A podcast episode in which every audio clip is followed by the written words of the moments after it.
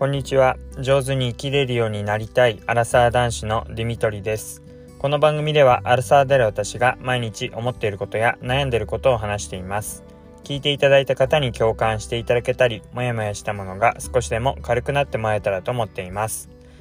こんにちは。今日は水曜日ですね。水曜日のお昼過ぎ1時になります。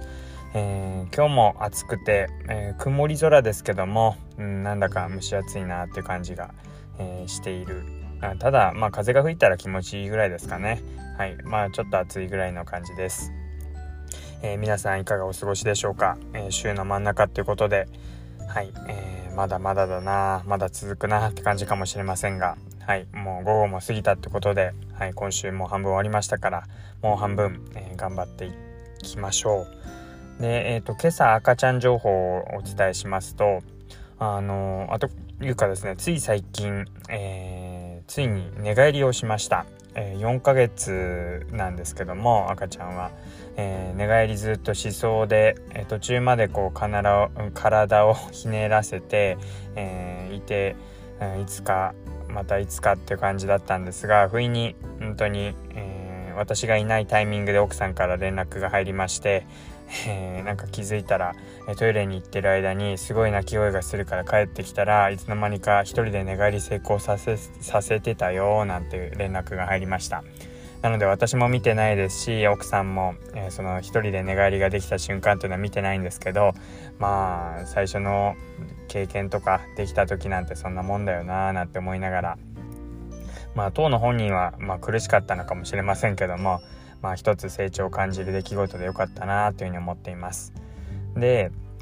え、ー、と、今朝はですね、朝5時ぐらいになんか目が覚めていたみたいで、赤ちゃんの方は泣き叫んだりはしてなかったんですけど、目が覚めていて、なんかバタバタと、えー、音がしてたので、私も目を覚ましたら、あの、目が合いまして、なんか、まあ、気にしすぎというか、親バカ的な感じかもしれませんけど、なんかこう、朝、目が合うと、こう、笑ってくれるような感じがあって、ちょうど今朝も、えー、泣かずになんか待ってたんじゃないかみたいに思って、もうこれこそ本当に親バカっていうか、あの、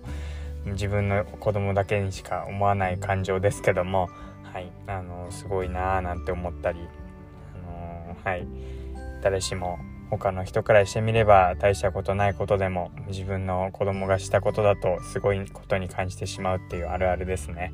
はい、なので泣かずになんか今日は朝、えー、すんなりと、えー、私も起きてそれを待ってたかのように最初のおむつとミルクをあげたっていうような感じで朝目覚めました。で、えーと、今日はですねあのまた本を読んだ、えー、ものがあるので、えその本を紹介していきたいと思います。えー、坪田信孝さんっていう、えー、少し前に2018年ぐらいですかねもう4年5年ぐらい前になるんですかね、えー、に書かれた、え才能の正体」っていう本になります。えまあ有名なものとしてはビリギャルのあの、えまさにビリギャルをあのなんか偏差値がすごい低かったのに慶応一発、え現役合格させた塾の先生ってことで有名ですけども本当に一つのなんかこう個人塾って感じなのかなって思ったら本当にかなりの規模を展開されている大きな塾であこんなにも大きな塾なんだってことはびっくりしたんですが、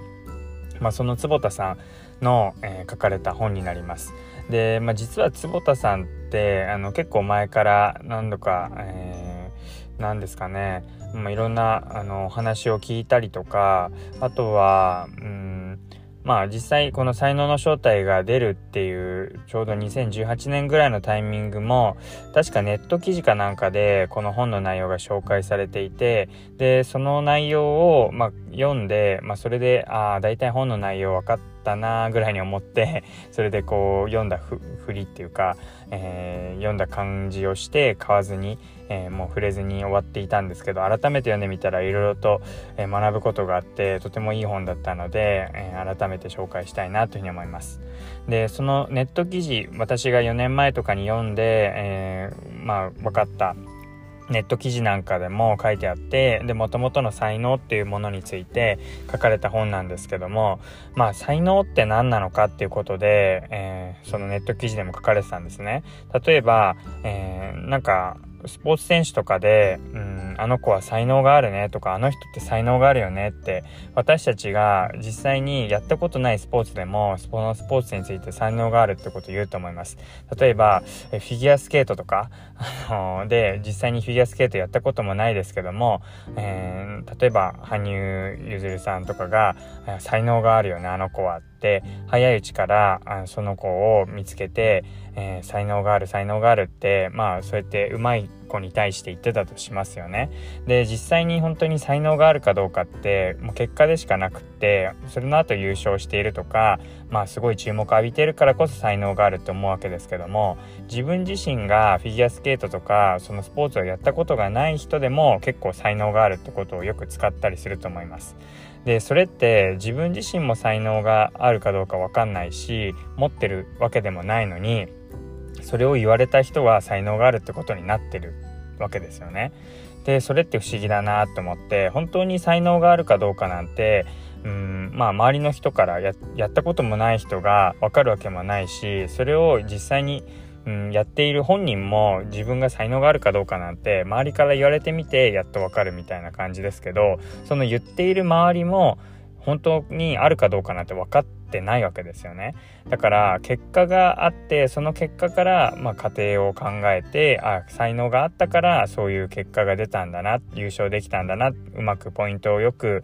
滑れるんだな上手にできるんだなってことを考えるっていうことでなんか才能の正体って言われた時にそれって実は本当は形のないものでなんかそれで自分は才能がないから無理なんですって言ってる人は実は自分で本当はあるはずの能力をないものにしちゃってますよっていうそういう話でした。でああなるほどなと思って確かに才能があるってなんか努力するしないとか関係なくもともとある能力がもう備わっているってだけでなんかもう自分がやんなくていい理由にしてたりとか諦めるようなそういう言い訳に使っちゃってるなっていうのはすごい分かってなるほどなってその当時も思ったっていうのを覚えてます。でなんかうんあのこの度まあ、きっかけとしては図書館で、えー、読んでみようと思ったわけですけど、まあ、それで読んでみたらですねもちろんその才能に関してのことは書かれていたんですけど、まあ、その他にもこう経営的な、まあ、自己啓発的な話とあとは、うん、そういう塾とか、えー、人との人間関係に関するマネジメントに関する内容もかなりたくさん書かれていて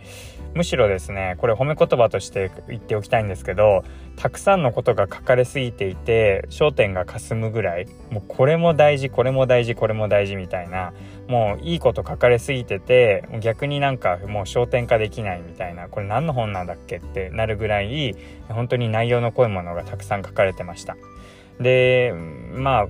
そうですねどっかで聞いたような自己啓発的な話とか名言みたいなものもたくさん入ってるんですけども、まあ、やっぱり改めてこうやって経験された方とか、まあ、いろんな人に会って話された方がやっぱりそうやって思うってそう考えられてることはまあ普遍的なことも多いんだろうなって思ってそういう意味でも、えー、今言った才能って何かっていうことだけじゃなくてああ人との関係ってやっぱり大事だなとかああそういう風な心構えで日々送ることが大切なんだなとか、まあ、今言ってる話がすごい抽象的なんですけど、まあ、そういうエピソードがたくさん出てきます。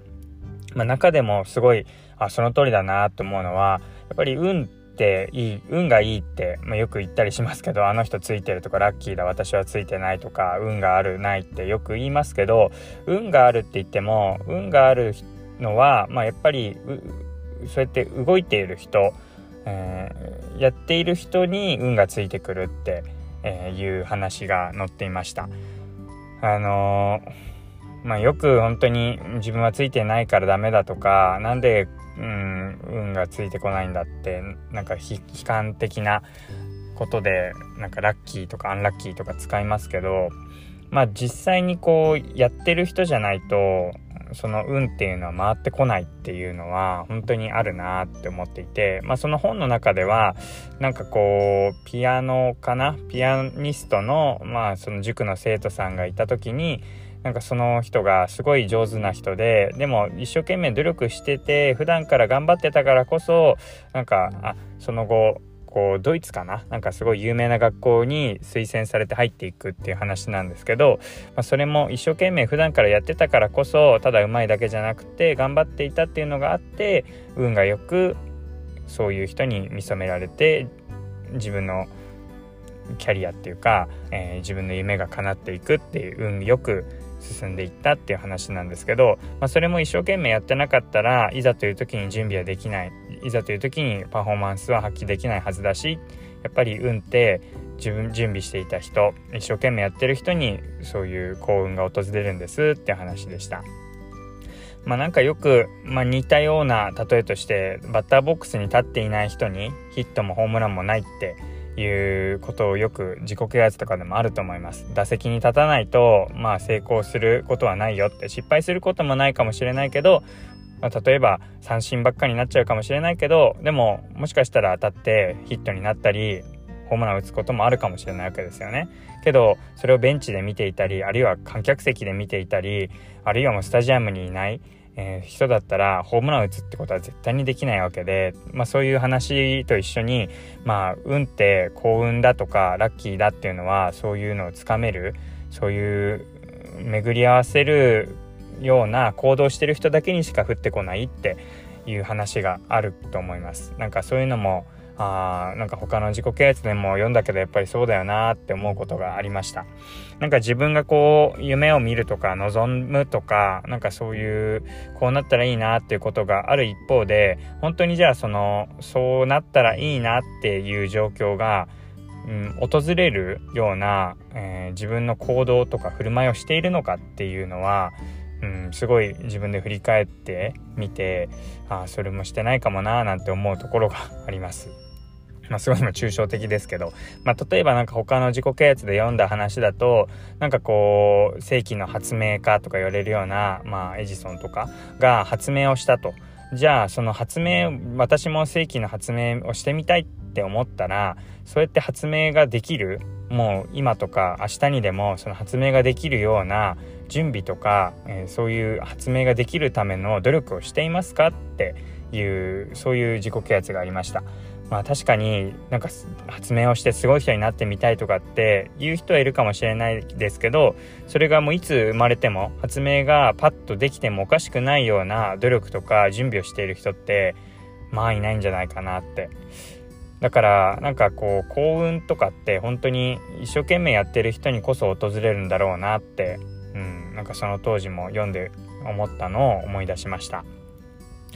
だからまあこういうことはもう本当に普段なんですかね日常を送ってると忘れちゃうことでもあるんだろうなって思ってなんかそういうのもこう思い返してくれるっていうか思い出させてくれるのもこういう読書だったり他の人から聞いたことだったりまあ会話していく中で思い出すっていうことがあるんだろうなと思ってまあ自分でこう一生懸命やってるつもりでもなんかそれがインプットなしに他の人からの情報なしにやっている中だとなんか忘れ去られてしまったり本当に自分の中でこう目の前に起こることだけしか入ってこなくなっちゃうんだろうなと思って、まあ、そういう意味でどんどん新しいこととか自分で忘れているようなことを思い出さなきゃいけないなと思ったし自分が運をつかむあラッキーだなって思えるようなそういうことに出会うためにも自分がこう努力を絶えず続けていく必要はあるんだなってことを思い出させてくれました。はい。ということで、えー、今日は、えー、才能の正体というところから、えー、自分の、え幸運っていうのは努力している、行動している人にやってくるっていう話をしていきました。え最後まで聞いていただいてありがとうございます。またお会いしましょう。